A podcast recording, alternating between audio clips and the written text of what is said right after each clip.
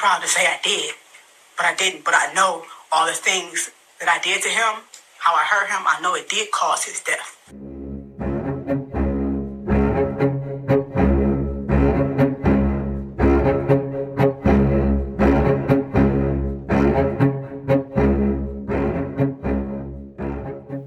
Hey there. Welcome to episode 19 of Tell Me a True Crime Story. I'm your host, Holly.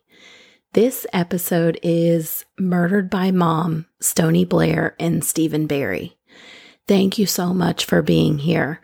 I hope that you and your family are happy, healthy, and together forever. Do you have a case suggestion for me? If so, please send me an email and let me know what case you'd like to hear me cover. My email is Holly's Tell Me Podcast at gmail.com. That's Holly with a Y, H O L L Y S. Tell me podcast at gmail.com. I truly love you guys and big hugs to all of you. I have three small favors to ask of you. Number one, please tell your friends and family about this podcast. Number two, please follow or subscribe to the podcast on whatever platform you listen on. And number three, um, whatever platform you're listening on, please write a review for the podcast and or give it five stars. I know you can write a review and give stars on Apple, and on Spotify, you can give me five stars. Thank you so much for that. That would really, really help me out. I want to give a huge shout out to user Kiwi and Kimber one two three four five six seven eight nine ten on Apple. They left me an awesome review and five stars on Apple Podcast. That truly made my whole week. That was the first one I've received in a long time. And I'm so happy that they took the time out of their day to do that. My podcast is fairly new, less than a year old. I started last September, I think. Um, so yeah, it's not that old, but um, on Apple, I only have seven ratings total. So, but by you guys leaving reviews or five star ratings, it helps me out tremendously. So, thank you all for being here and big hugs to all of you. Now, let me tell you a true crime story. Before we get into this case, I want to let you know that this case is about child abuse and the deaths of two children at the hands of their own mother. The details are gut wrenching and heartbreaking. Many people just cannot handle listening to true crime stories about kids, and I totally get that. I can only handle them in small doses before it really starts to mess with me, but I do find it very important to cover these types of cases because it's imperative that we are aware of the kinds of horrors that happen to innocent children behind closed doors. If you think a child is being hurt, do not stick your head in the sand. Report it and keep following up until you know it has been thoroughly investigated. Don't say or think it's not my business because it is. You need to make it your business. Some kids are dealt a really crappy hand in life and are born into the most horrible of circumstances. As good caring people, we need to make it our business to get involved and do our part to protect those kids. I think you guys know that I really love details and I love history too. I believe in setting the tone for a story and letting you guys know in what atmosphere and surroundings our stories take place in. But I do re- realize that for some of you guys, it might be too much. You just want me to get to the story. So if you're one of those that the introduction drives you crazy and you just want to get to the story, just fast forward for like one minute and 30 seconds. Um, this story takes place in Detroit, Michigan. Let me tell you a few tidbits about Detroit that I found interesting, things that I didn't know. Detroit is in Wayne County and sits on the Detroit River. The Detroit River is a river and a strait. A strait is a narrow body of water that connects two other bodies of water. The Detroit River connects Lake St. Lake St. Clair and the upper Great Lakes to Lake Erie. The Detroit River is one of the busiest waterways in the world and in the early 1900s played a major role in making Detroit one of the largest cities in the United States. As far as crime rates go in Detroit, in 2018, the FBI named Detroit the second most dangerous city in America. Many neighborhoods in Detroit have lots of abandoned homes due to the mortgage crisis and high crime and homicide rates and many of the homes have been recommended for demolition. They've suffered fire damage from acts of arson and vandalism, and others are in just a state of major disrepair. There are boarded up buildings, and many vacant empty lots are used for illegal dumping. According to an online article on Reuters.com, Detroit had been in debt for decades and struggled with a budget deficit.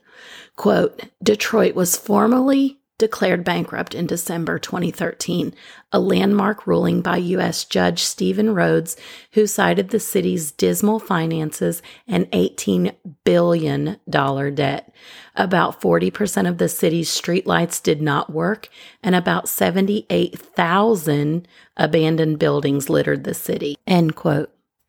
So, this is the climate in which our story takes place in 2015 that's where the story begins, I guess. Well, it really begins before that, but in 2015 is when it all came to a head.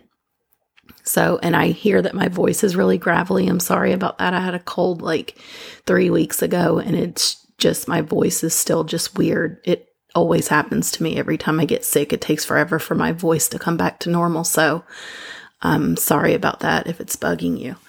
Um, Mitchelle Blair and her kids lived in an apartment um, in the Martin Luther King Apartments. Uh, she lived in apartment number 804, located at 595 Cheney Street. Shane, Sheen Street. I'm not sure how to pronounce that. Cheney, I think it is. It's C H E N E if you're from Detroit, and I'm mispronouncing it. I'm sorry. Um, that's located about a mile east from downtown Detroit. Her daughters, Gabrielle and Stoni, were fathered by a man named Alexander Dorsey, and her sons, Stephen and Matthew, were fathered by Stephen Berry. Mitchelle Blair had removed her kids from Detroit public schools in or around 2013, and she said she was homeschooling them. There was no requirement in Michigan to notify the local school district or the State Department of Education if parents planned to homeschool their children. So basically, you know, what that's saying is that you can just pull your kids out of school, say you're going to homeschool them, but not really do it.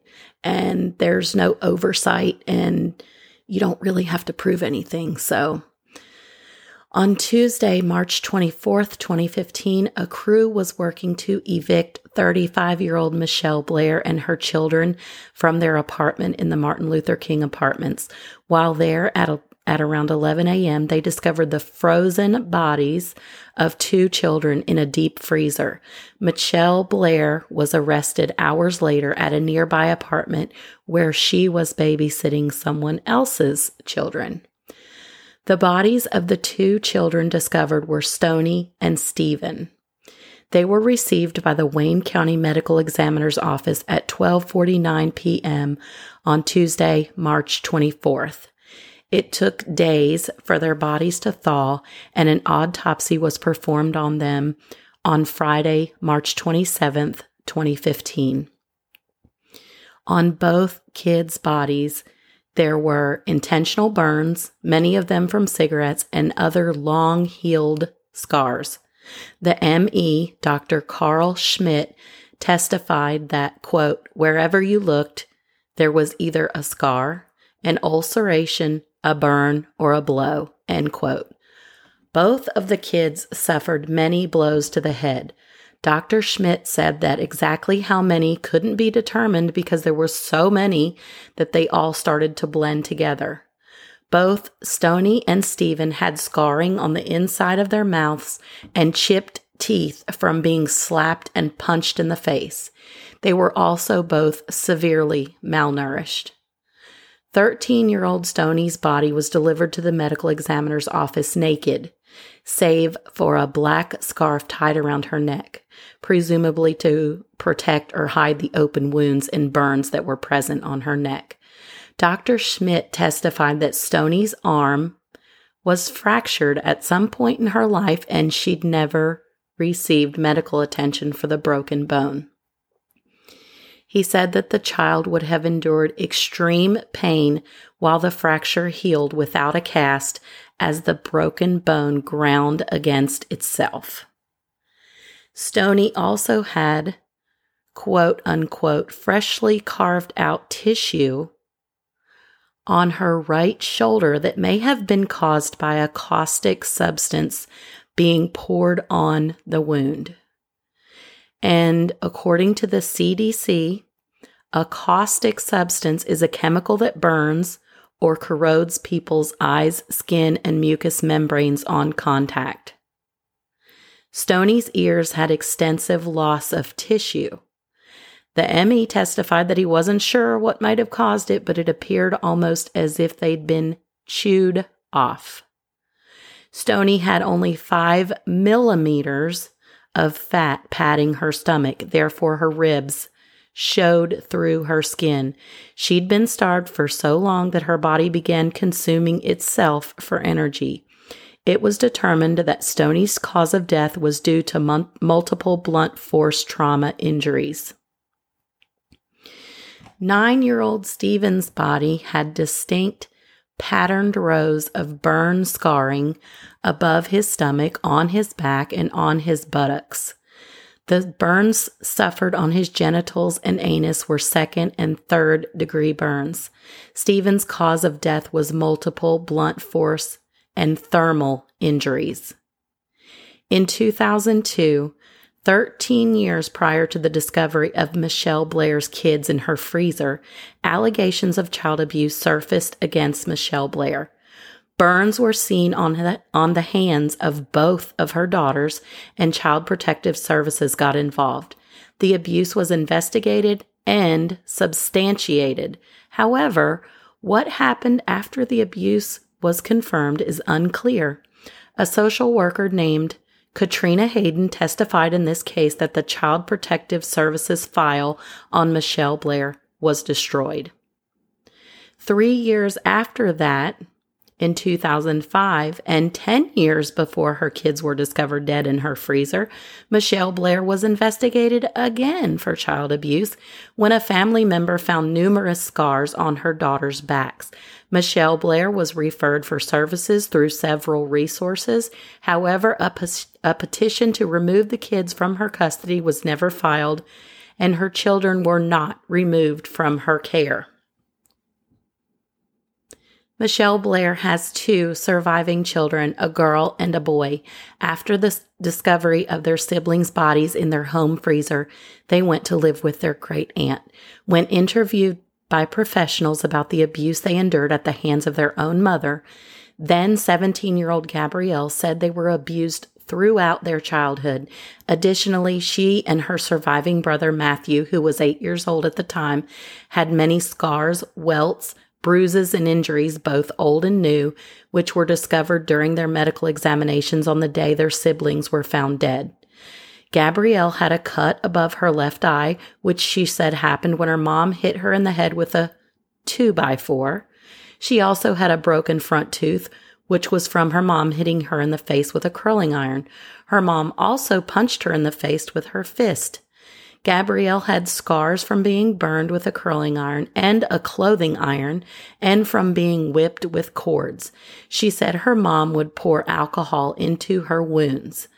Matthew had 25 scars and injuries on his back from repeat, repeated beatings and quote unquote loop loop shaped scars and injuries on his back, hip, and buttocks that were consistent with being whipped by an extension cord. On top of the heinous physical injuries inflicted upon them, imagine the mental anguish Gabrielle and Matthew suffered every day knowing their two siblings were in the deep freezer in their townhouse. And yes, they were aware. They both knew.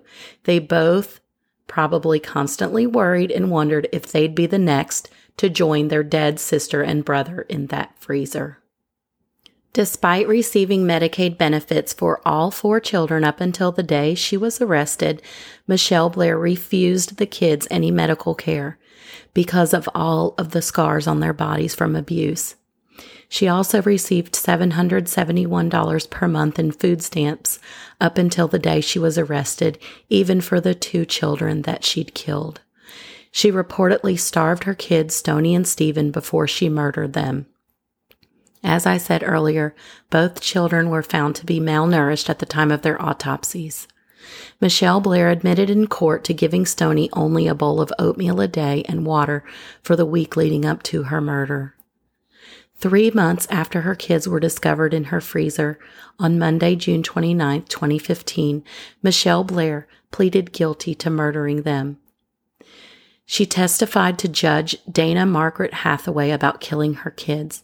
In order for the judge to be able to accept Mitchelle Blair's guilty plea, she gave a statement to determine the factual basis for the plea. According to reports and to her own testimony to Judge Hathaway, Mitchelle Blair said that she put a bag over her son Stephen's head. When he tore through the bags to breathe, she used stronger bags to put over his head until he lost consciousness. Then she, quote unquote, slapped him awake. She choked him by putting a belt around his neck and lifted him off of the ground with it until he lost consciousness. She punched him. She threw scalding hot water onto his genital area she made him drink Windex. When she found him unresponsive with vomit beside him, she wrapped him in a bed linen and put him in the deep freezer.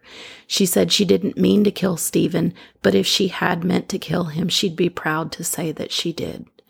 Stephen Gage Berry succumbed to his many injuries on August 30th, 2012. He was only nine years old. By her own admission, Mitchelle Blair punched her daughter Stoni repeatedly, hit her over the head, over and over, and put a bag over her head. Mitchelle Blair told Judge Hathaway that their hot water would get extremely hot and that she burned Stoni with scalding hot water from the faucet until she passed out. She said on the day that she killed her daughter, she definitely meant to kill her. And if she had the chance, she would do it again. Her daughter was standing in the bathtub and she was throwing scalding hot water on her and hitting her in the head with a stick. Stoni Ann Blair was murdered on May 25, 2013, at the age of 13. Mitchelle Blair then made her older daughter, Gabrielle, put her own sister's body into the deep freezer in their home. Stoni's body was placed on top of Stephen's body, who had been placed there less than a year earlier.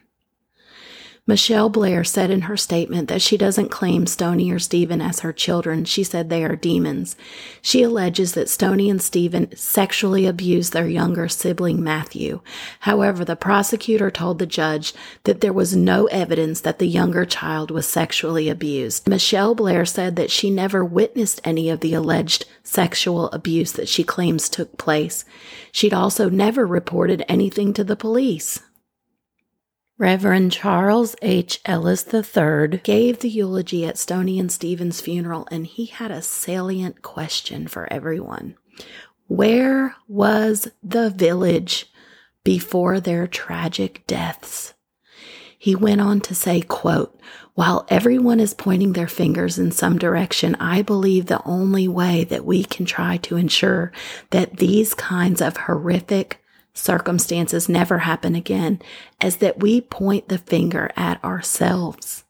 That neighborhood, that community has to point the finger at themselves and say, what did we suspect, but we didn't get involved? What kind of intuition or feeling did we have, but we didn't act upon it because we said it doesn't concern me? End quote. Stoni and Stephen were buried side by side, Stoni in a pink casket and Stephen in a blue one. The Michigan Department of Health and Human Services sought to terminate the parental rights of Mitchelle Blair to her two surviving children and the parental rights of both of their fathers. The fathers were rarely present in their lives, and together they owed a combined total of $50,000 in child support. One of the children's fathers was unemployed and had been so for years. He lived with his mother who supported him financially.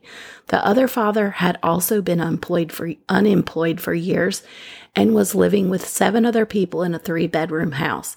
He said it was not a fit environment for his child and that he was unable to financially support him. In July of 2015, Wayne County Circuit Court Judge Edward Joseph terminated Mitchelle Blair's parental rights to her then 18 year old daughter and 8 year old son. The Honorable Judge Edward Joseph also terminated the rights of Stephen Berry, the 8 year old boy's father, saying that it was in the best interest of, of the child. The judge, however, did not terminate the rights of Mitchelle Blair's 18 year old daughter's father because he said it would limit the amount of time that she'd be eligible for social services. If he did terminate her father's rights, then she'd only be eligible for services until she turned 19 years old. By keeping her biological father's rights intact, she would remain a temporary ward of the court and would be eligible for services with respect to college, teaching her to live independently, and receiving therapy for an additional year until she turned 20. In July of 2015, Wayne County Circuit Court Judge Dana Hathaway sentenced Mitchelle Blair to life in prison without the possibility of parole. The death penalty in the state of Michigan has been constitutionally banned since the 1960s. How dare she say that? How dare Okay, she say it's no it's- evidence? It's my turn to talk. It's my turn to talk. After all is said and done, you imposed the death penalty on your own children. I did. And you readily admit it and you want to take responsibility of it. You're therefore sentenced to the Michigan Department of Corrections for the rest of your life without the possibility of parole, meaning, of course, that you will never get out. Mitchelle Angela Blair, dubbed quote unquote freezer mom in the media, is now 43 years old. She's known to the Michigan Department of Corrections as inmate number 963241. She resides in the only women's prison in the state of Michigan at Women's Huron Valley Correctional Facility located in Ypsilanti in Washtenaw County. She is serving a sentence of life without the possibility of parole. Mitchelle Blair has racked up many misconducts while in prison, and due to violent assaults, she spent time in segregation. On April 25, 2019, Michelle Blair was sentenced to an additional 38 months to five years. She had this time tacked on to her original sentence for assaulting prison employees in two separate incidents that occurred in 2018. In one attack, she used a Pringles can to fling her urine and feces in the face and chest of a correctional officer. In the other incident, Mitchelle Blair hit an officer in the arm and the stomach. And that is the dreadful story of Stoni Blair and Stephen Berry. They were failed by CPS and they were failed by the school system.